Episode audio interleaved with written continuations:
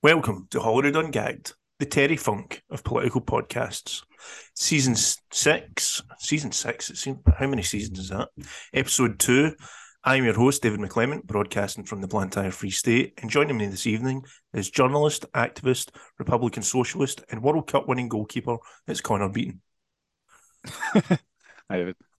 And introducing the third member of the Sydney Triumvirate, the other VW, Ungagg's warrior poet, Sky's Mammy, it's Val Waldron. Hello. Welcome, Val. Hi. Thank you. How's everybody getting on?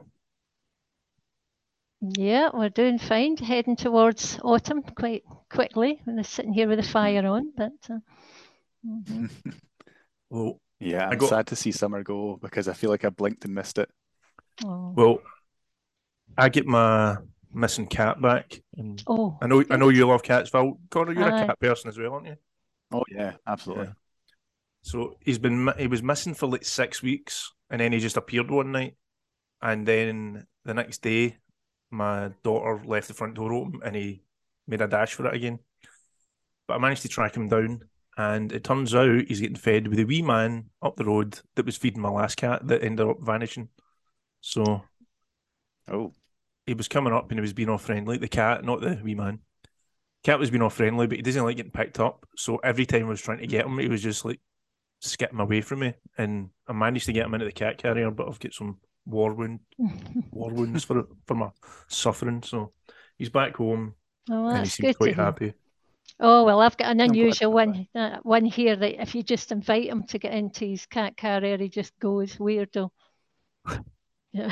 See, see, mine's convinced if he's going in the cat carrier, he's going to the vet. So Aye. Doesn't like that at all. do you your cats get to go outside? I take it then, David. See, this is another story. I have been cat proof in my garden since like just before lockdown. Which um considering that I'm still cat proofing it, it's not exactly high levels of success, but at the moment it can keep two out of the three of them in. But one of them seems to be a Houdini Yeah. and he keeps finding a way out. Honestly, some some of the stories about these cats, I would not believe them if somebody told me. Yesterday I was out trying to fix about the crack proofing because when they get out, you start looking at things like mm, maybe they could get out that. I, I'll Yeah. I'll fix that, make sure they can't get out there. So as I was like trying to fix this like unlikely escape route, let's say there's the three cats. One of them's a Houdini. The other one will escape if he sees opportunity, and then there's wee Spike, who's a good boy, and Disney try to escape at all. So I'm standing there, and then I hear Spike like sitting meowing at me, and I look down, and part of the netting that keeps them in, Spike is standing with his head through the net, showing me that there's a hole. Oh. And I swear to God, he wasn't trying to escape because as soon as I hmm. moved, they came back in. He was grassing up his brothers and telling me where their escape route was. No. So. Ah, couple of Hope you don't reward him for being a grass. couple of cable ties and that escape route's now closed off. So we'll see. Well, I have s- same problems trying to keep him out the front garden. So, because he's got 24/7 access to a safe back garden, but of course they want to go out the front, don't they? They like to play with the traffic. So, anyway, that's cats. You get any good cat stories, Connor? I wish I had a cat, but unfortunately, so my partner, she's a dog person and I'm a cat person, and I've tried to propose to compromise that we should get one of each, but she's not going for it so far. Um, of course, we're also living in a rented flat, which makes it more difficult. I've not had a cat since, you know, when I was a kid. We always had cats when I was growing up. And uh, yeah, they, they sometimes ran out, but never for more than like a couple of days. I don't think it was maybe one time one of the cats maybe went missing for a week, but not six weeks. No, Even my, that all said, I still get in arguments online. I was saying is I still get I still get in arguments online despite not owning a cat since I was a kid. Uh, especially if you go on TikTok, there's like Americans who really feel really strongly about you can't let cats outside, Mhm. um, and they act as if this is you know ev- just taken for granted. And I think there is a a thing here where, like, I think in America it's very unusual to let your cats out, whereas here, you know, I would say it's maybe 50-50. People are okay with it. When we I we lived in Fife in the middle of nowhere, so of course it was fine for our cat to go out. Um, you know, it wasn't very dangerous there.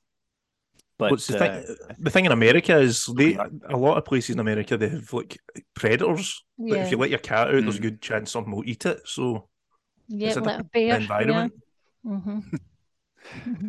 Yeah, it's just so weird because I'm just like, yeah, okay, well, maybe that's the case where you live, but it's not. That's, you, America's not the whole world, so you've got to. Because you just see this where there's a cute video of a cat outside, you know, and then all the comments are, "You're a horrible person for letting your cat outside."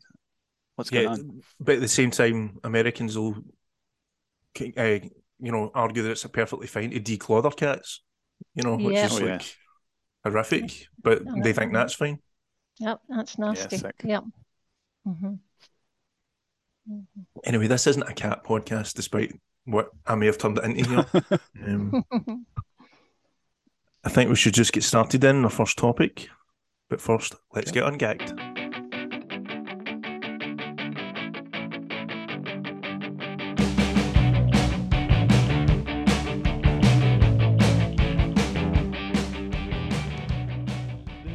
Okay, the first topic it's not a very nice one. Um, Lucy Letby will spend the rest of her life in prison after being given a, a whole life's order for the murder of seven babies and the attempted murder of six others at the Countess of Chester Hospital in Northern England. This horrific case has brought comment from several politicians, with Keir Starmer claiming the law should be changed to force defendants to attend sentencing. Tory MPs have used it as opportunity to call for the return of the death penalty, and Dame Jackie Baillie has claimed that there are parallels between the Letby case and management at the Queen Elizabeth University Hospital in Glasgow, a comparison which has met with widespread condemnation.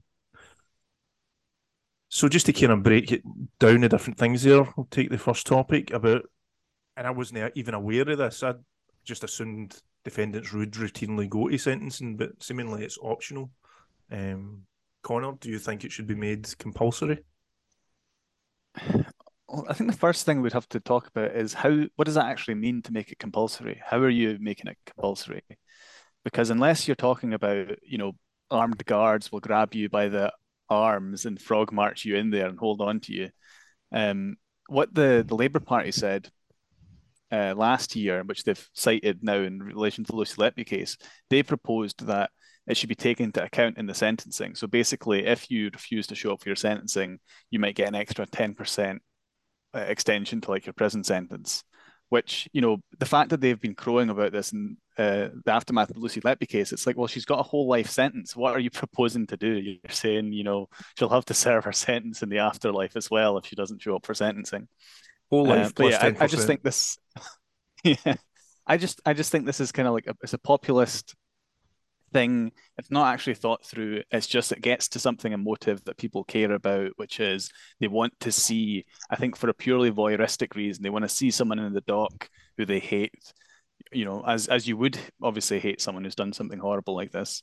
But I think it's just it doesn't serve the ends of justice. It doesn't make a difference to um, whether people are going to commit crimes or not. It's just this kind of weird retributive thing. And I think it also it comes it, it's in tandem with a couple of things like how sentencing hearings can now be live streamed. I think maybe not all of them, but uh, in England, Wales, certain ones can be. Um, which to an extent I just feel is unnecessary because it's it's part of I think like an Americanization, not to blame all my woes on America, but like an Americanization of the criminal justice process where you expect to be able to turn on the television and see inside the courtroom and look at the horrible defendant and so on. And it's you know it's entirely a voyeuristic kind of retributive thing, and I just I, I think it's a silly thing to focus on in the aftermath of this. Val. Yeah, I, I, I agree. Totally populist. Um, it was it was coming. Of course, the whole death penalty thing was going to follow. Um, but I think the cynical use of the family's grief as well. I mean, the family have enough to deal with without being pushed forward. As you know, you're depriving these poor poor families of their, you know, retribution or whatever. Um, to me, all I'm seeing, I'm seeing. Um, the media, right wing commentators, being deprived of the ability to say sh- she showed no emotion, because you can kind of imagine that, you know, the monster showed no emotion. Um, so yeah, and I, I think I kept thinking, well, public um, punishment has always been a spectacle, hasn't it? You know, whether it's been the uh, what do you call it, the gallows or whatever um, throwing eggs and tomatoes at people. It's it's we're we're really really going backwards. You know, it doesn't get more populist than that. So yeah, pretty worrying stuff. And you know, you know, as Connor says, how are you going to make somebody appear the dock? How are you going to do that apart from with force? So it's all very violent, very difficult stuff indeed. Yeah. Also, if it's going to be if it's going to be violent, if they're going to force you into the dock violently, then what happens if you resist and they might have to get the police in and arrest you?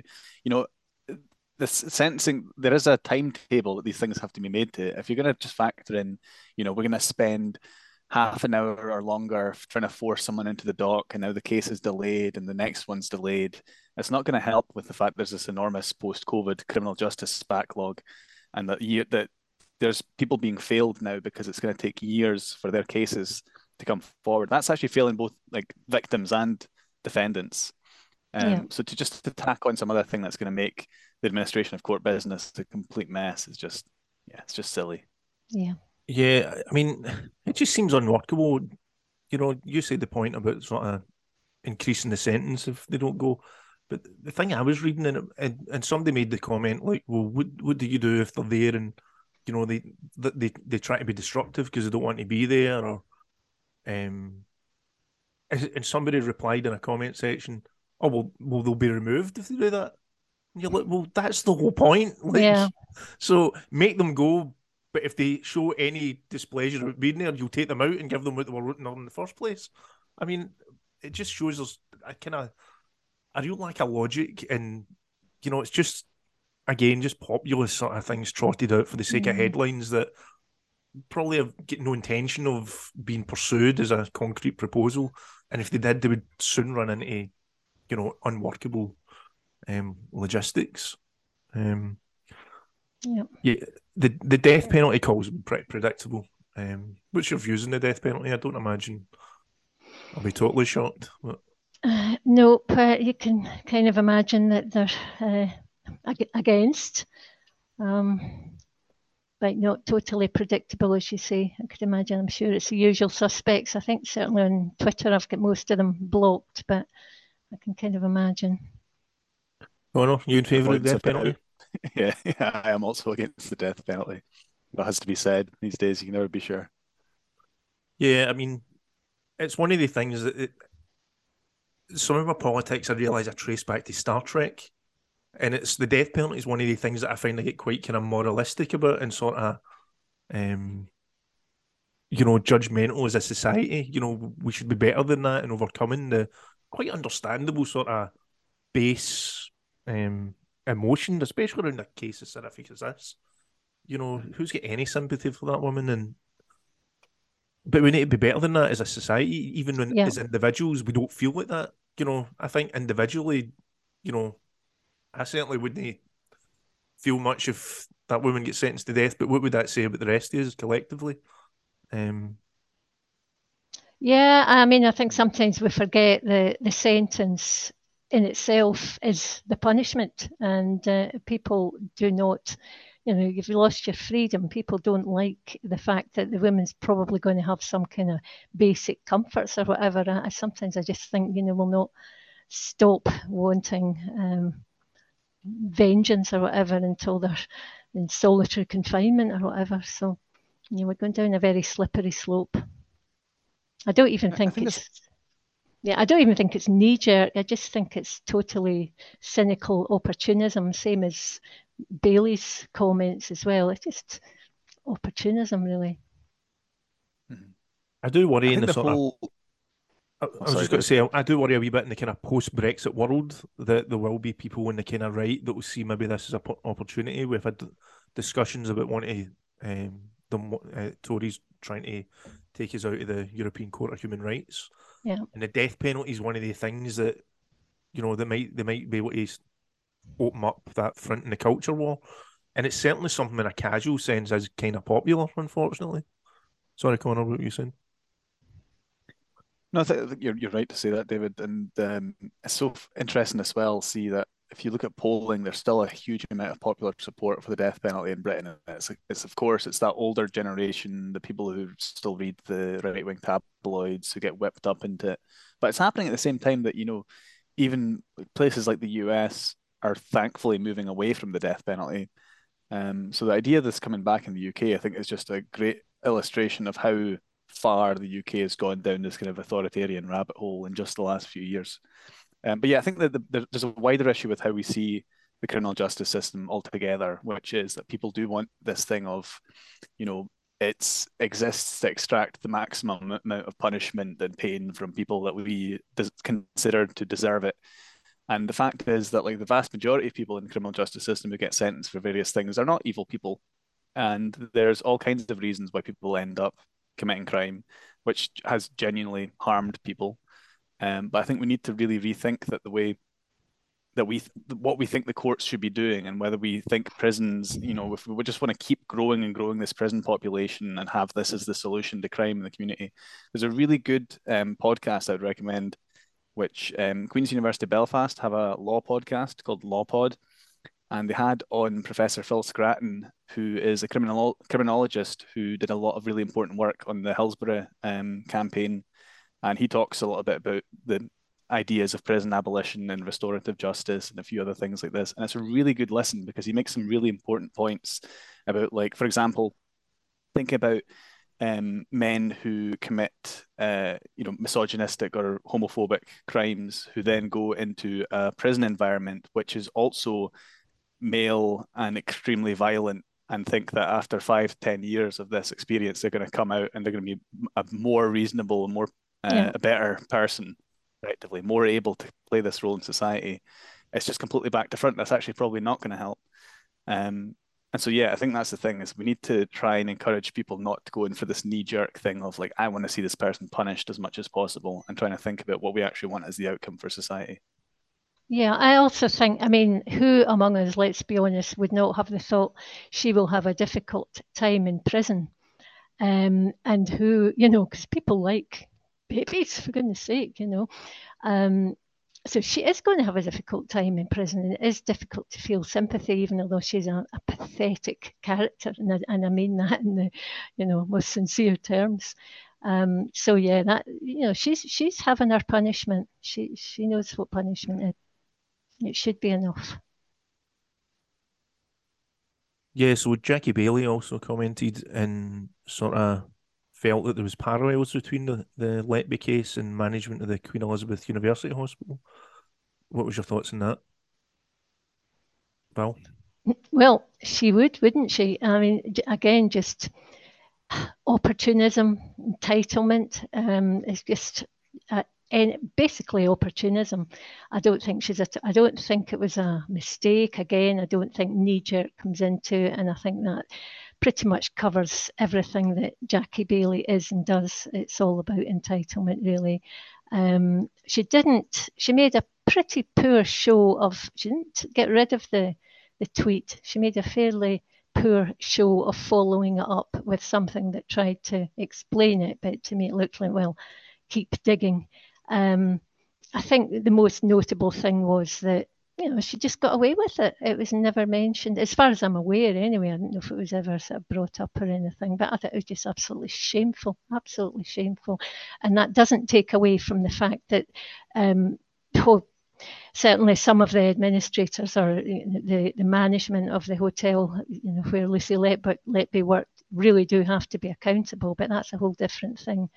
Uh, it's not the first time that Jackie Baillie has just thrown the whole of the NHS staff in Scotland under the bus. She didn't care. It's a wee bit oh. like. Sorry, I so I just going to say it's a wee bit like ferries, you know, just throw in that word and we'll watch it explode, you know. Mm-hmm. I have to yeah qualify my opinion by saying I'm not really familiar with the scandal at the hospital. It's it's an infections scandal, is that right? Someone can yeah. Yeah. Um yeah i mean like there, there's maybe like a kernel of a point to be made about you know this the story of how hospital management mishandled lucy letby case which is a really appalling story. And i'm sure that there are you know uh, there's lessons to be learned from that that could be applied in the scottish nhs but to think that it's you know a good idea to go and make this kind of t- stretched comparison between two scandals that really need to be taken seriously in their own right and then splash it into you know the news media i just think it's completely wrong and it, it's undermining it, it's this thing we, we've talking about before about um you know it's disgraceful to use the victims' families in this way as a like a, as a political attack. But it's even worse to you know uh, she, she's doing it to like two separate groups of, of families. She's doing it to the families who've been affected by the scandal uh, in Scotland and the families who've been affected by um, Lucy Letby in England. So, mm-hmm. yeah, I just don't see how it serves anyone. That's all I feel about it. But that's all I can say because, it, as I said, I don't really know enough about the scandal. I mean, you know, it's like the timing as well. Like, if this was like, it was a bit of time had passed and you you could make that point, say, you know, look at the absolute worst that can happen when there isn't proper monitoring and um, management processes in place. But the fact that she brings it up just because this is in the news because she's been sentenced, it's just like it's just very crass and yeah. just it's just point scoring. Um, and again, trying to use the most vile example of to just score some you know political points against the Scottish government. Um, it, it reminds me a bit when people go straight to like Holocaust comparisons when they're talking about sometimes the most minor inconvenience, you know, like you know, anti um anti-maskers so it's like oh I need to put a mask on to go in this shop. So that is like being treated like a Jew in the Holocaust. And and it's that kind of extreme jump. It's like there's issues at this hospital. Um I think there's an investigation going on to find out the exact details so jumping to compare it to you know a child murderer, a serial killer, you know, it's just it's it's a ludicrous comparison, and and she has largely escaped criticism. I can see uh, all the people that I've saw criticise her are sort of people who are not in the same side. And Jackie Baillie, anybody that's associated with her has just kept her head down and hoped it will pass. They've taken no responsibility, and the fact that she's not even had to apologise, never mind resign. Um, hmm you know, I think if an SNP or Scottish Government minister made this comment, the media would be going into overdrive. I think oh, it would be the front first item in mm-hmm. every news agenda at the moment. But Scottish Labour just gets such a buy with the Scottish press. Yeah. Yeah, I think um, you know I, have definitely had my head in the sand. I think sometimes it's good for you to have your head in the sand, just take some time out from politics. Otherwise, it would drive you crazy. But um, I sort of deliberately listened to BBC Radio Scotland on Saturday morning just to see to see if anything was said, and then I kind of remembered. Well, that is actually about the one day when they actually do proper reporting. They could do international news and stuff. It's like, you know, it's not a, a time where the masses are listening in their way to work or whatever. So, of course, she got away with it. That was it, going. I'm not saying she planned it for that day, but um, certainly our friends in Radio Scotland were uh, in no obligation to mention anything. So, yep, it's gone. She's got away with it. Donald, any closing thoughts on that?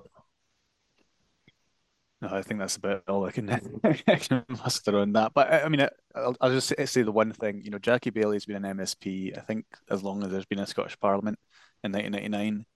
And the fact, as you say, that she can just say things like this and get you know, pelters and then not go anywhere.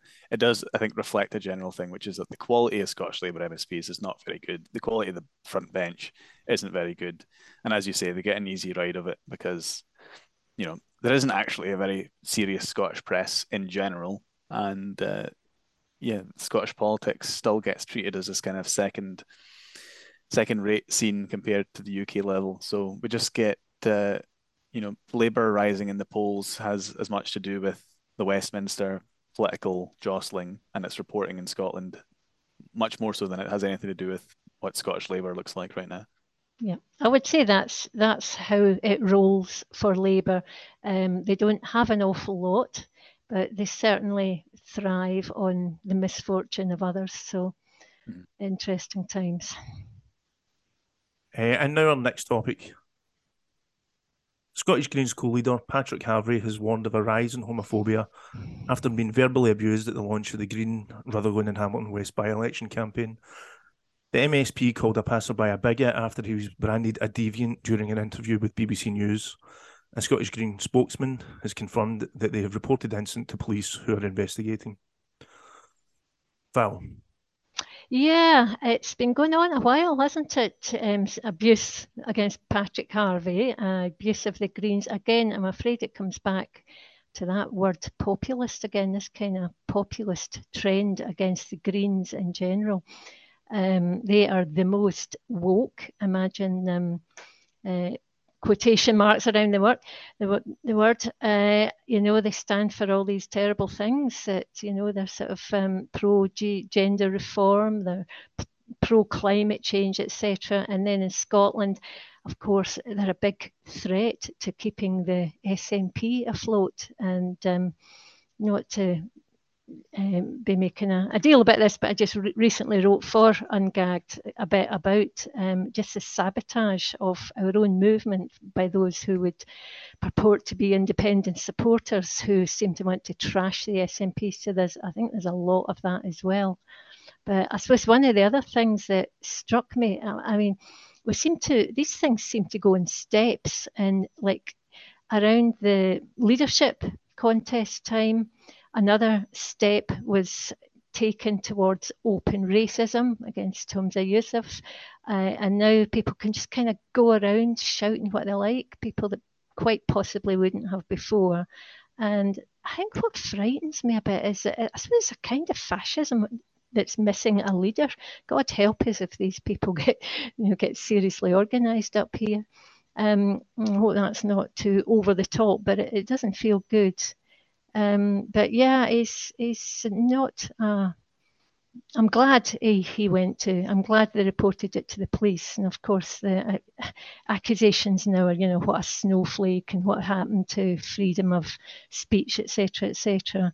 Um, none of this has stopped uh, the likes of Joanna Cherry and the right wing unionist media of all people counter attacking attacking him as ageist um, because he said that something along the lines of Fergus Ewing was out of step, essentially saying that you know he was too old to understand about you know the whole thing about the Greens and the SNP working together. So. Uh, poor guy can he do right for doing wrong? It's it's a, a shame and a worry, but you know, in a sort of bigger way and in a, in a personal way as well. So not good. But I'm glad they reported it. Yeah, I mean, I think there's a there's a rising uh, issue of street harassment, anti-LGBT street harassment, probably also misogynistic street harassment. There does seem to be this environment where people feel a sense of impunity, and you can look at this in, in raw data terms. If you look at the number of hate crimes that are reported to police, they are on the up um, especially if you look at a multi-year level. And it was, I think, this year or last year that the UN's special rapporteur on anti-LGBT violence made a point of saying in the UK, or in Britain rather, it is an alarming um, trend. And I think we can locate this as part of that. And I think there's probably been a trend as well of like, you know, politicians getting it um, because they're these high profile targets. So it is very easy for someone walking in the street to recognize Patrick Harvie and make a comment. Um, I think it's right the police are investigating it. I think what's really appalling is the fact that the response from um, you know transphobic organizations and campaign groups has been to deny that there's anything homophobic about yelling deviant in the street mm. at a prominent um, LGBT politician, uh, which I think is just ridiculous. And I've seen to the point even where for Women Scotland, which is one of the more um, prolific and really unpleasant organisations put on uh, Twitter. They took a screenshot that Patrick Harvie years ago had a Twitter exchange with Duncan Hothersall, who's of course an, uh, a gay Labour member, an activist, um, in which Patrick jokingly called him a deviant. Um, as if there's no difference between these two contexts. Uh, it's you know like mainstream transphobia is basically adopting uh, a, a variation on oh well, if black people get to see the, say the N word, why don't I? And treat this like it's serious politics, which is just it's I mean it's laughable, but it's also you know again it's indicative of where things have been heading in the last few years. Um, I'm uh, I was at Dundee Pride this year with uh, a lot of people, friends and comrades. We had a, a really nice um, intervention doing actually a, a, radical independence block on the Dundee Pride parade, uh, which was great. But I was walking around with one of my friends afterwards who was trans, and we got uh, a little bit of street harassment as well. um, from a guy who was shouting at us about like when is it going to be straight pride, uh, which is again, you know, one of these right wing talking points that you see wheeled out. Um, but we kind of the good thing was we kind of got to laugh it off because we were standing next to the Wetherspoons, and their outdoor section was, you know, full of people, and every other person there had like a pride flag of some kind, like wrapped around their neck or like next to them, because they'd all been at Dundee Pride, which was huge, with thousands of people. And so there was the two of us in the street. There was this one roaster, and there was all these people there, and we were like, "What do you hope to achieve here? Like you're so outnumbered that there's nothing you can say that really makes you feel diminished or uh, threatened or anything by it. It just becomes kind of farcical." And I think that to me is like the most important thing is, yeah, it's really bad this happened to Patrick Harvie, but the most positive thing we can bring out of it is trying to show solidarity and condemnation. And it does make a difference because these things, these little isolated incidents, they're most effective at doing what they're trying to do, which is to shut people up and to make them feel ashamed. They're most effective at doing that when you don't know that there's all these people you can rely on to um, to back you up. So that's the most important thing. And if we've seen like the turnout at Prides this year in Scotland has been probably the biggest ever. Um, they're certainly some of the biggest demonstrations of any kind that are happening in Scotland. So I think, yeah, that's that's the thing. Take take heart in that rather than taking um, disappointment in what's happening randomly. The, the other thing is, I mean, talking about pride, is I didn't go to it this year, I did last year, but I noticed uh, I walked into town kind of just after it, and you know, i'm same as in Dundee, lots and lots of people walking around with their colours and everything, but all the shops decked out and whatever, you know, apparently supportive. And it would make you, yeah, it's okay, that's um, consumerism, whatever, but you know, they're taking their own kind of risk, but it must also make, and I'm going to use the word bigots, it must make the bigots feel, well, you know, you can boycott one place, are you going to boycott them all? You're out on a limb, mate. You really are out on a limb. Um, and yet they still insist that you know Patrick and others are deviants or it's all about hiding behind the children, protecting the children. I, I think they're they're probably they're like cornered rats now. Know, just fighting back hard. But yeah, it, a lot of it does look positive out there. I mean, I, I've kind of been a bit worried about a lot of the reaction I've seen. I didn't see an awful lot of sort of solidarity from other politicians that you would normally expect. I know Hamza Yousaf mm. condemned it. Uh, I looked, I couldn't see anything from the likes of Douglas Ross. Um, I couldn't see anything for um, Anas Sarwar either. You know, maybe they released something, but none of the stories I read um, seem to um, quote anything from them. The comment sections I've seen have been an absolute bin fire, and it's always good to remind yourself that you know social media isn't real life. But the amount of absolute nonsense, like somebody claiming, well, how can he possibly report it to the police when he called the guy a bigot? You know, like what is is somehow calling somebody a bigot is the same as spouting bigotry. You know, it's absolute idiocy. Um, other one people claiming, "Oh, this is ridiculous. You can't you can't even criticize a politician in public without the police getting called." And you're like, "No, he wasn't. They weren't criticizing a politician. They were hurling homophobic abuse, and a lot of people who either, and maybe there's a lot of people genuinely doesn't get the multi-layered stuff we use in a word like deviant and how you know words like that and groomer have just been weaponized over the last few years um, through the sort of anti-trans stuff, and it's really um, how much it's, it gets stronger in the last few years. Um, there's a lot of people that clearly did know, but they just think they can get away with it, and it reminded me of a situation about maybe nearly 10 years ago when Hamza Yousaf get abused in the street when he was he was selling the big issue as part of like a kind of it was some kind of big issue anniversaries where they had politicians selling the big issue. And a guy sort of racially abused them. And again it was sort of very similar in terms of he get caught in camera. But I seem to remember there was like politicians across the um, spectrum rallied to condemn it. And I don't remember, even in comment sections, many people try to defend the uh, the racist, but you know the homophobe seems to the reaction has been very different, and I think that shows how the um, the environment has changed over the last decade, and not for the better. And you know, I worry that it could get worse. Hmm.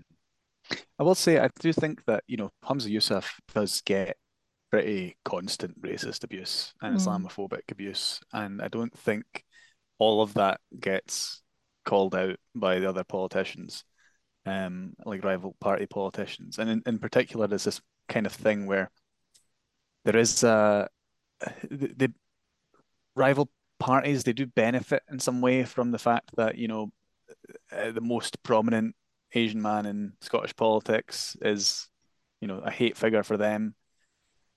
It's not. It's not. It's not that I think that they're you know making a uh, a very cynical decision not to challenge this because they benefit from it. But it's also something that's just left out of political discourse. Like sometimes it's not acknowledged when there's, uh, for example, a news story about how someone's very unpopular. There's no acknowledgement of the fact that sometimes this can also be because of bigotry in the in the in the population, and it's not just that uh, people are making a, a judgment on politicians exclusively on things to do with their personality or their policies. Like other things do come into it, and it seems weirdly unacknowledged and not acceptable to reflect on that. Um, but yeah, I mean, I think it's a good point. I've not really, I didn't notice whether you know Anna Sarwar or Douglas Ross were um, condemning the the abuse of Patrick Harvie, but some journalists surely should have been asking that question of them. Um, and I'm if if they've not had an answer to that, then that is again another reflection on the, the state of the Scottish press. Yeah. Um, also, I mean, I think there's sort of parallels there with the fact that um, we're still waiting to hear to get an answer from it. Is it Maggie Chapman? Um, asking really where you know where Labour stand on the whole, or is it just where Anna Sarwar stands on the whole GRR thing now? I mean, I just think it's almost like the jury's out. We're waiting to see what these people are actually going to do, what they've got to offer. Um, it's like they're just going along with it, the tide, really waiting to see where the tide is, what the whole popular thing is, pop, popular mood it's going to be for gender reform now. So on the one hand, we've seen, is it, I believe Germany has is it Germany that's just mm-hmm. passed a gender reform act? Um, you know, so just to me they're going against the tide. But then again, if if Labour nationally are talking about a lifetime of Brexit, then you know who cares about the, the rest of Europe or whatever. So yeah, it's it's yeah. I, I just think they're waiting to see what's what's going to happen. We know that Anna Sarwar really pretty much let Nicola Sturgeon fall on her sword. I mean, we know that they voted for it, but she took the stick for it. So it's a pretty weak position, really. So to me, that ties in with it. They're just they're just in waiting. They're waiting to see. Again, I'm sorry, but opportunism and entitlement. They're waiting to see, you know, what what's in it for them.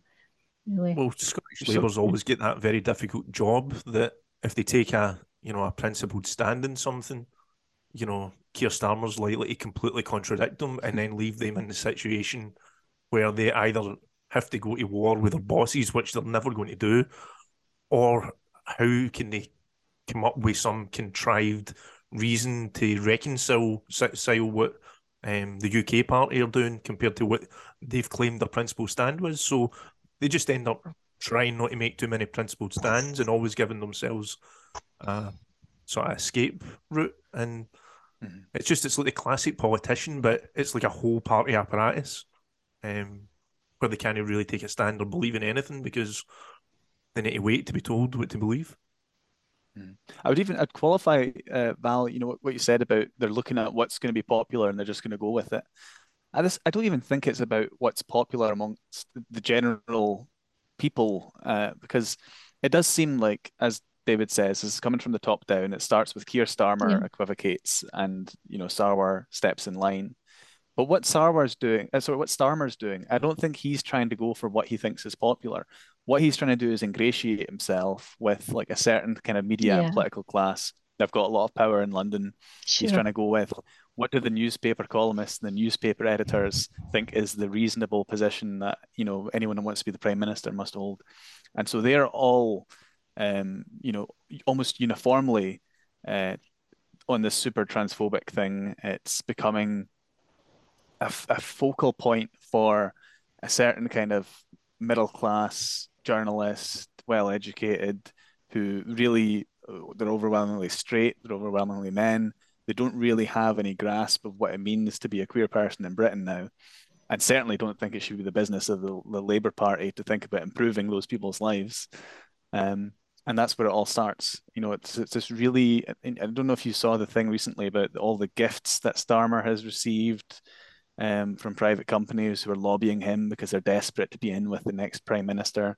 And it's you know he's received more in gifts I think than apparently any Labour leader of the last. Or I think someone said it was more than Corbyn and Miliband put together. Um, and I think again that's really indicative of what is he looking to when he's trying to decide what policy positions to take. He's not looking at what people want. He's looking at what do the newspaper editors and what do the big corporate donors want, and that's it. Yeah, pretty gross actually, isn't it? Yeah, the idea of sending gifts, it's it's, it's mm. hideous. Yeah. Yeah, it was kind of rubbish gifts think, as well. I was I was thinking today about how I, I, I tweeted it was it's one of the ones you tweet and you're I was that proud of it and it get like four likes, but um, you know I feel as if you know this is going to be the what's likely to be the next the second time in my lifetime that there's been a um Labour government elected after you know, a prolonged Tory rule, and it just feels like history repeating. Mm. You know, you know, we've got this electoral system, first past the post, that really only lets two parties have uh, have a chance at power, and then even the system with a, you know, a, a media environment that only elect one, allow one of those two parties get elected if they completely adopt the policies of the first party, and it's like with the joke to then like shout about democracy around the world and just just an absolute joke of a country, the UK. Yeah, and yeah, everyone knows it. That's the thing. Yeah. Just try to figure out how we got here from the initial story. um, but I think we'll all just kind of finish up with saying solidarity with Patrick Harvie and mm-hmm. absolutely, yeah. yeah. And now a word from our sponsor. Our sponsor this week is Sense of Nature Pet Service, based in central Scotland. Sense of Nature gives you a hands on, personalised experience with a variety of exciting creatures, from snakes and skunks to tarantulas and turtles. Sense of Nature has something for everyone. They offer sensory sessions, one to one and group sessions, educational encounters for children of all ages, and they are available for private events upon inquiry. Animal welfare is at the forefront of everything they do, and if appropriate, a risk assessment can be carried out at no additional cost prior to your booking. To get 5% off your next booking with Sense of Nature, quote Holyrude Ungagged 5 at time of booking. To contact Sense of Nature, you can do so by email on sense.of.natureinquiries at outlook.com. You can also find them on most social media platforms by searching for Sense of Nature. Uh, the next item on the agenda the former Scottish Labour leader, Kezia Dugdale, has said her stance on independence has moved and she can no longer argue for staying in the UK with the same strength she did in the run up to the 2014 referendum. Dugdale said she felt Scots would eventually get a second vote in the future of the country's place in the UK, but did not believe a referendum would take place within the next decade. I don't think either the Labour Party or the Conservative government will concede a referendum, the former politician said. Asked how she would vote if there was another ballot on independence, she said she would decide at the time. While stressing that she was outside of party politics, she said if you, if you are presented with a binary choice between an independent Scotland and a progressive Europe, or a little Boris Brexit Britain, I know where my cards would fall down. Connor, is this good for the independence movement?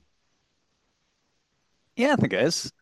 Um, you know, certainly, I, I, I welcome any politician from the centre to the left who is willing to see the political direction that the UK is headed in and able to make a practical decision. Um, especially, you know, Kezia Dugdale is someone who has got every reason to hate the independence movement. You know, she's, uh, you know, been a hate figure. And if we think back to her defamation case with Wings Over Scotland, some of the abuse that she got from people who support independence was really appalling. And so it's a really thoughtful intervention for her to make coming from that background. Um, I don't think this obviously changes my general political assessment of her. I have no reason to believe that she's no longer a Blairite, for example. I look back at her leadership of the Scottish Labour Party, and there was a lot to, you know, to want. But at the same time, I can't say that it's a bad thing to see politicians waking up to this. And I think if you look at the reasons that she's given that, you know, it speaks to the fact that in Scotland, kind of uniquely in Britain, we still have people who are pro-European in quite a fundamental way. Like it means a lot to their politics, which is something that seems to have vanished from the UK political stage in Westminster, apart from, I suppose, the Lib Dems, who are an irrelevance anyway. Um, but the fact that in Scotland, people are making interventions on really big contentious issues like independence and having the reference point being um, the fact that they're pro-European politicians, that, that means a lot to them. I think actually speaks to the unique political discourse that we're having in Scotland at the moment. Um, I think one of the things that has been really uh, notable after this, and that's you can take something out of as well is the fact that the Labour Party have been so quick to, uh, like especially certain figures in the Labour Party, have been so quick to try and discredit and completely throw under the bus someone who was their leader not that long ago, um, in the most kind of and arrogant and kind of entitled language, you know. So, um, one I saw on Twitter was Stephen McCabe, who's the Labour leader of Inverclyde Council, who basically every time someone from a Labour background says something vaguely critical of the party now, he goes and says like, "Oh, who's that? I don't care." Um, but he's done that to Kezia Dugdale, and it's just you know this this kind of treatment of heretics. You know, you we must uh, chase them out, totally discredit them because we have to be this you know tightly all in the same page force. It's what's going to bring the Labour Party down in Scotland uh, eventually because they're making such a big show. Like Sarwar did that thing recently where he said, you know, we're totally it's totally legitimate for people to wish for independence, and we want those people to vote for him as vote for him as well. But what you can't say is, you know, I will stand for the right for Scotland to have a referendum because he doesn't, because that's such a big part of Labour's pitch is that they are the, the, the left unionists. Um, for for Sarwar to say it's entitled, you're, you're perfectly entitled to want this, but we're not going to give it to you, kind of just smacks of the general thing from the Labour Party, which is if you step out of line at all in the Constitution, if you step away from this, we must defend the union at all costs thing, then you cease to have any political utility for them. Um, this is the party that was deselecting council candidates based on their position, or or deselecting, or at least uh, disciplining council candidates for their position in independence in an election that has nothing to do with the constitution. Um, so yeah, in, in that context of where the Labour Party is, it's really refreshing and positive to see people kind of stepping away and criticising that, especially someone who's as high profile a figure as as Kezia Dugdale. Well, yeah, I get many mixed feelings and emotions about this. Um, I say first of all, I, I like Kezia. Uh, I remember her for her really heartfelt attack on Ruth Davidson over, I believe it was the bedroom tax. Really went for her. She cares about these damn things. You know, she she has a conscience. I think it, she's been she's saying, "Oh, I can say these things because I'm no longer in politics," but you know, she's she's stepping out of herself to say these things that is bothering her the way the Labour Party is going enough to say this. Um, what always has annoyed me, and I'll say this very clearly, I'm very aware that the SNP is not the independence movement, but it's always annoyed me, I suppose, that um, a lot of the independence movement, a lot of people have said, oh, she'll be SNP yet. Uh, you know, what about her father and her, her late father? And what about uh, her wife? Blah, blah. She's going to.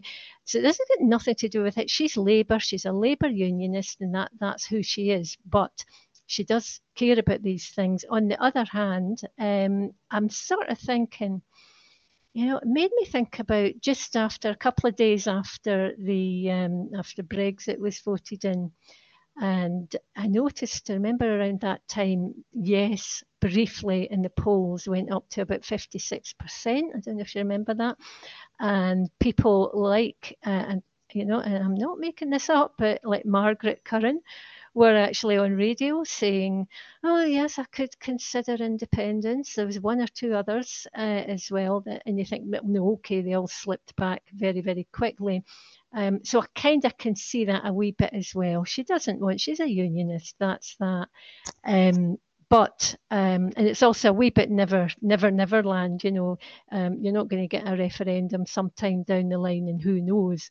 But I still think it's a good thing uh, that she has come out and she has considered it. The EU is a big deal. It's important. You know, it's hitting home with, you know, and this will help um, a lot of people who are swithering about voting Labour. It will help them to hit home that we are talking about a lifetime as far as we, our lifetime of um, Brexit.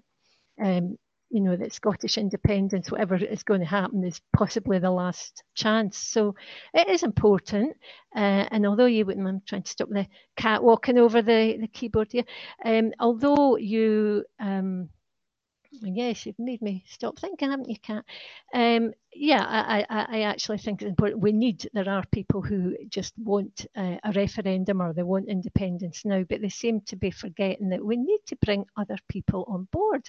And we need to be, you know, and that sounds obvious, but I think a lot of people have forgotten that. It's not just about the referendum does not mean we get independence. It just means we get to vote on it. So, uh, yeah, we do need people, obviously, who have who support Labour or who have supported Labour in the past. So, on the whole, I think it's a it's a good thing. It's opened up discussion. So. Yeah, I've I've always kind of quite liked Kezia Dugdale. Um, I first remember seeing her. It was during the referendum campaign she was in some kind of show, sort of taking the independent, uh, the unionist side, arguing uh, opposite Elaine C. Smith. And as a politician, arguing against a kind of non politician celebrity, you know, that's quite a difficult job, but she done really well with it, really being patronising, condescending, or overly hostile or um, um, confrontational about it. And I kind of feel that it was the weakness of the Labour Party kind of ruined her career because it sort of dis- disintegrated around her to the point where she had to become leader because you know Jim Murphy had imploded like spectacularly and you know they were looking about and she seemed like the only viable candidate even though she'd made it clear she didn't feel she was ready and I often compare her to Nicola Sturgeon who had almost a decade sort of learning the ropes and how to how to do that job. Um, whereas Dugdale just get thrown in and she was eaten alive and she was at the door before we really uh, knew what was happening. Um, I like that she's changed her mind. Like you said, Val, we need people to change their mind. Um, I, I do find it incredible that you still run into sort of purists that, you know, I voted for independence and anybody that didn't vote for it in 2014's the enemy. And it's like, well, well, if if we keep that up, we will lose the next one as well, and you can hate the people that voted no in that referendum just as much. Um, I like that Kezia Dugdale didn't, you know, come right out and say she was in favour of independence. I like that she kind of tiptoed around it because hopefully, if there is an independence referendum, she can then state that she's going to vote for independence uh, and make more of an impact. Whereas now we know independence referendum on the horizon. If she did, it would have made a splash, and then by the time um, the referendum came round, I don't think it would have meant as much. I was just going to say, do you think she's right about the time scale? That it's not likely in the next 10 years? Oh gosh, it's almost 10 years since the last one. And I think, remember thinking at the time, oh my God, we can't wait 10 years. But 10 years goes there's so much has happened, hasn't it? You know, she could be. yeah, well, my prediction was always an aftermath. I kept thinking it's going to be a rerun of the sort of devolution referendums where with this kind of narrow defeat and then 20 years later we won in a landslide because by the 20 years, it was seen as a mistake that we should have done 20 years ago. So I kind of can imagine in another 10 years' time, you know, the demographic changes and whatever is happening in the UK by that point, that I think we'll get to the point we'll have a referendum and it will almost be a formality. I think it, will, it could be a kind of landslide um, vote.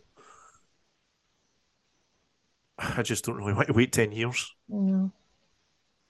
Yeah, I think it's hard to predict, to be honest. The one constant in British politics of the last few years has been this kind of constant crisis It's very hard to make predictions. I don't think it's a good, you know, a, a good tactic to think, well, this is going to happen in so many years and we can count on that because it just doesn't.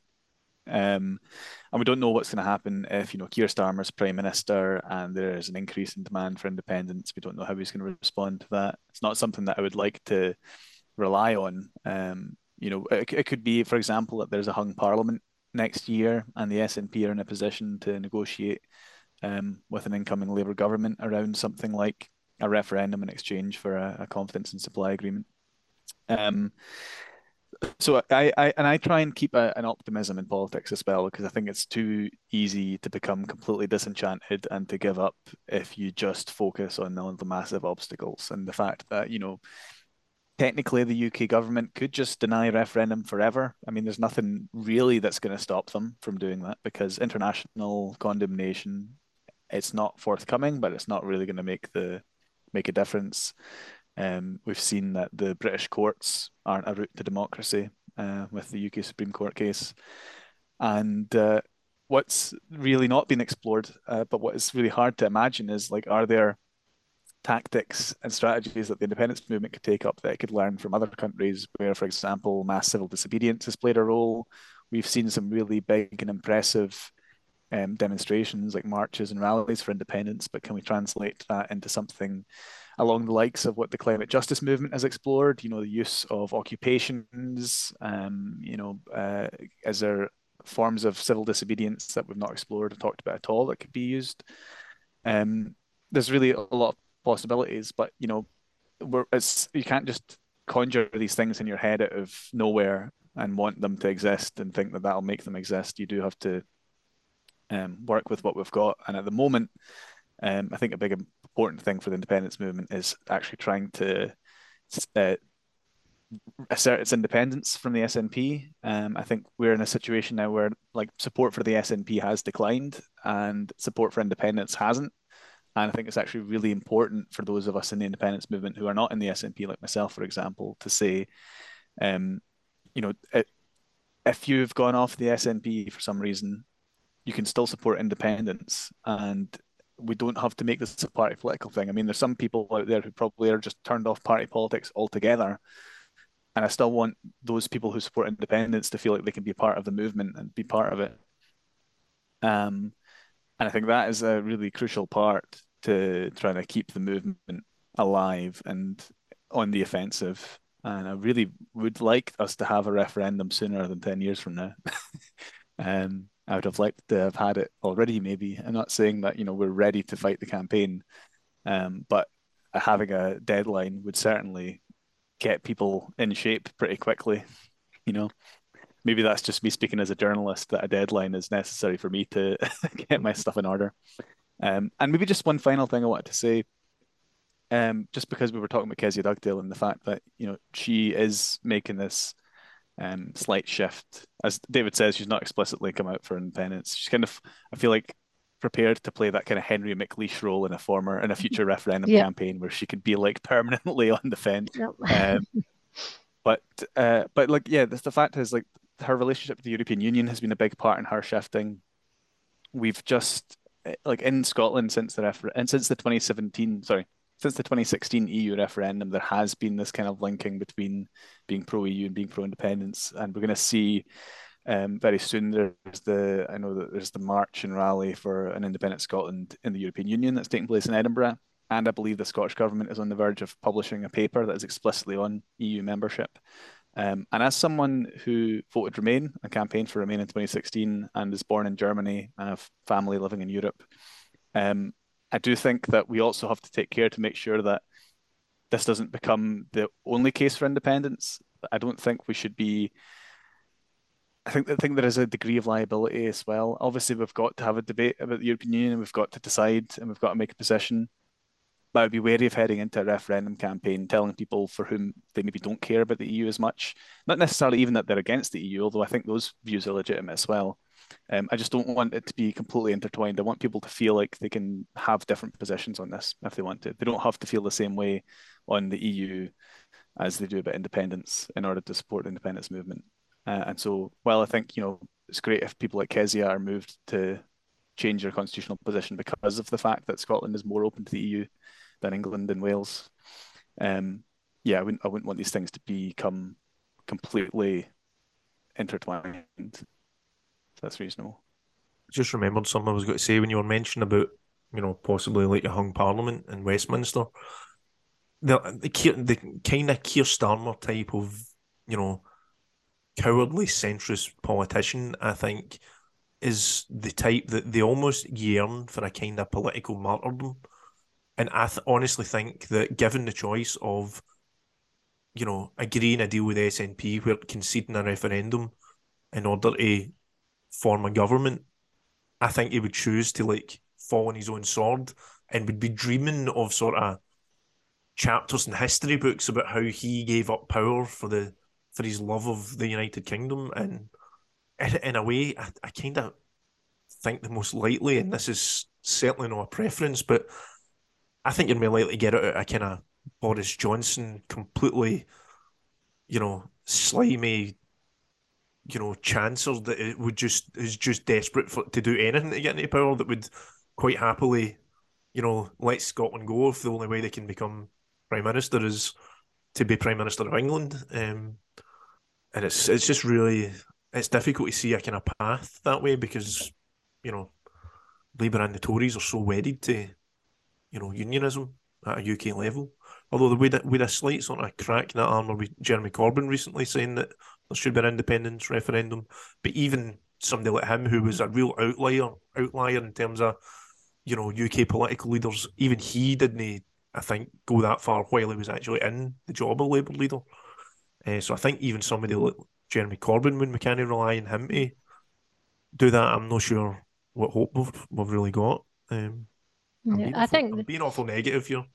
No, but I, I think they've always been very clear that they would not do deals with SNP. And again, you know, they are appealing to certain um, geographical demogra- demographics, whatever, you know, it's, this is about England. Uh, and I think they're also ha- haunted by that poster that the Labour from years ago of uh, was Alex Salmond with Nicola Sturgeon? No, no, no, no. no. Ed uh, Miliband. Ed Miliband in his pocket, yeah. yeah. I think as soon as you mentioned it, I knew the one you were thinking of there. Yeah, yeah, yeah, yeah, yeah. So I just can't see it happening. I can't couldn't see anybody giving them monkeys about deals with the SNP. I just don't think they. Mm see that happening ever, to be honest. But it would certainly be interesting to see, but I wouldn't be too hopeful if mm-hmm. like there was some, you know, the mathematics left the SNP with that sort of kingmaker role. But um, I would be interested to see see what would happen. See, the thing is, like in popular opinion in England is not dead set against Scottish independence. I think the Labour Party almost convinced themselves that, you know, if they were to give in, as you say, well, because they're haunted by that poster, if they were to give in to demand of the SNP, there would be this big backlash, this big kind of British nationalist backlash. But I don't think people in England would really care that much. If they were like, okay, Scotland gets a referendum. I mean, there's there's people in England who would like to see Scotland leave. Um, that always comes up when you do polls about this. And then there's people who really couldn't care. Um, certainly, you know, I've I lived in England uh, for a year recently. When I spoke to people, largely they didn't, especially young people, they were kind of indifferent about it. They kind of felt like this isn't actually mm. for them to decide. And I suspect that's a lot more widespread than we think. So I think in the event that the Labour Party finds itself pushed by parliamentary arithmetic to agree to a referendum on independence in Scotland, um, in order to have the UK government, I think the vast majority of people south of the border will shrug their shoulders and say, oh, "Okay, fine. Yeah, I think the opinion in England and Scottish independence goes from you go far enough on the left, and you have people saying, you know, for democratic reasons, of course, they should have the right to vote in independence. You'll go through to the middle to people that, you know, like you said, just kind of shrug and couldn't care either way. And then you'll go to the far, go towards the right, and you'll get folk with the attitude of, I just get rid of them. You know, they're mm-hmm. a, they're nothing but a sort of ungrateful surly um, sponger, you know. So like the very people they're hoping to um, placate sometimes I think are the the sort of right wing populists that they're quite happy to support Scottish independence because they hate us. Um, I think it's a very small sort of imperialist like um, right winger that is still like hell bent on controlling all of this island. And I think that's quite a quite a, a minor sort of uh, demographic. Yeah, I, I kind of this all feeds into, I suppose, my kind of mantra, really, which is that most people are decent. Um, if you ask them questions in a, a, fair way, you'll find they're not actually transphobic or whatever. They don't really care that much about Scotland.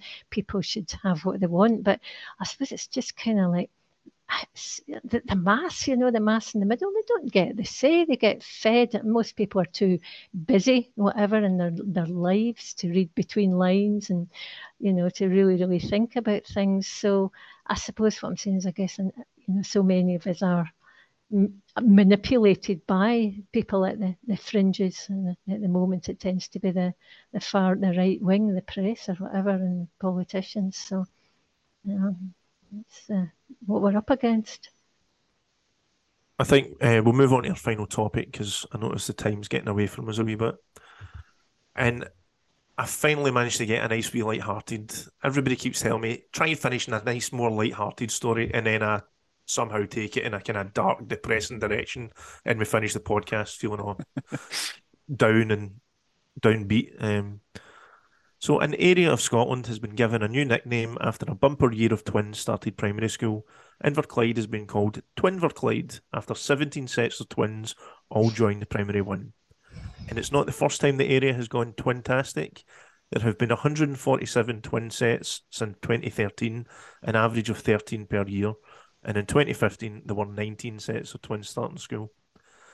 So I saw this story, and when I actually looked into it, obviously saw the kind of you know, the BBC and stuff. But this story was like in the New York Times, the um, Hindustan Times in India, and I kept reading them all, hoping at some point they'd say, "Oh, and this is why there are so many twins in Inverclyde," and none of them did. So I don't know if any of anybody has any idea. I don't suppose you have any idea why Inverclyde has so many twins not only that, but I don't really have much to add to that, to be honest. I don't know what to say to that. It's not often I don't have an opinion and things, but I don't know. a couple, a couple of my best friends uh, are identical twins. If you're listening, Calum and Fergus, this has been mentioned you. I, I, they, they always get really annoyed because obviously they've been pestered and uh, made fun of for being twins all their lives. So they're very fierce opponents of what they call twinism. Um, so obviously, I always bam them up by trying to say the most ridiculously anti-twin things that come into my head. Um, but yeah, it was interesting because I was I was I sent it on to them when I saw it in the news, and I was asking like this twin thing's getting out of hand now, clearly, and uh, they said they had seven sets of twins in their year at school in Inverness. I guess that could be called Twinverness as well. Maybe it's just places that yeah, it's just like a nominative determinism thing. If your place name starts with IN, you're more inclined to have twins. I wondered if maybe someone has to ring the alarm here. Well, not ring the alarm, but there's surely out there some sort of like medical researchers that specialize in twins and triplets, and maybe nobody's told them about Twinverclyde yet. So maybe this could be ungagged. David could uh, send some emails out to the top twin experts in medical science and ask them if they would come and send a delegation, a fact finding delegation could be sent out Denver Clyde to figure out what's going on. When you when you said ring the alarm bell, I thought, oh god, he's got to take it on a depressing route here. That's my job. no. You never yeah, know. There could be, you know, there could be some unique DNA marker that is like entirely localized to Inverclyde that it's going to turn out. It totally makes your your likelihood of having twins or triplets shoot up. Yep. It's an odd, an odd one because I, when I was at school, a good long time ago, there was two sets of twins in my year. One of them, sadly, was dis- were disappeared um, after scribbling on their jotters. Goodness knows where they went off to. Um, and the other pair of twins um, terrorized me one after the other until until in primary six and primary seven when I was able to get away from them. So, yeah, me and twins don't have a lot to say about them. I was getting into twinist territory there. I think. Yeah, there's twins yeah. in my twins in my family. Um, there was I'm surprised, like uh, people saying how many twins there are at school because I don't think there was any twins at my school that I can remember. Um, I did in my primary school class have two sisters that were in the same class, but they were born ten months apart. Um, which I, I think I've, I've since heard been called Irish twins, but I, I'm not sure if that's a politically correct um, phrase to use. Yeah. Um, but it was like one of them was like one of the oldest ones in the year, another one was one of the youngest, and it never struck me as how unusual that was until years later, looking back in it. And my uncle, or my my aunt's husband, he was a twin, and his name was Mick, and his twin brother was Pat.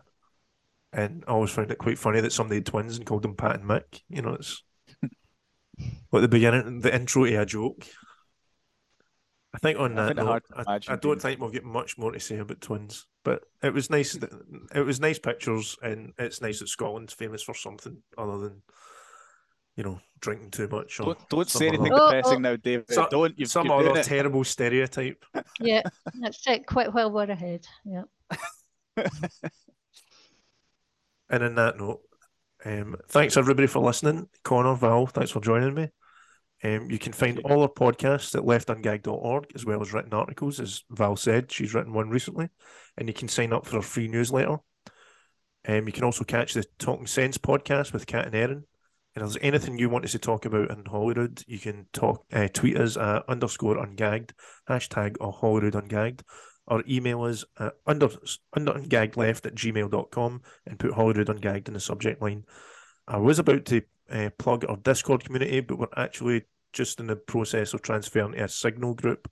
So if you would interested in joining that, please get in touch through any of our social media channels. And if you enjoyed this podcast, please give us five stars in whatever podcast platform you use. So until then, have fun, be good, and be lucky. Bye bye.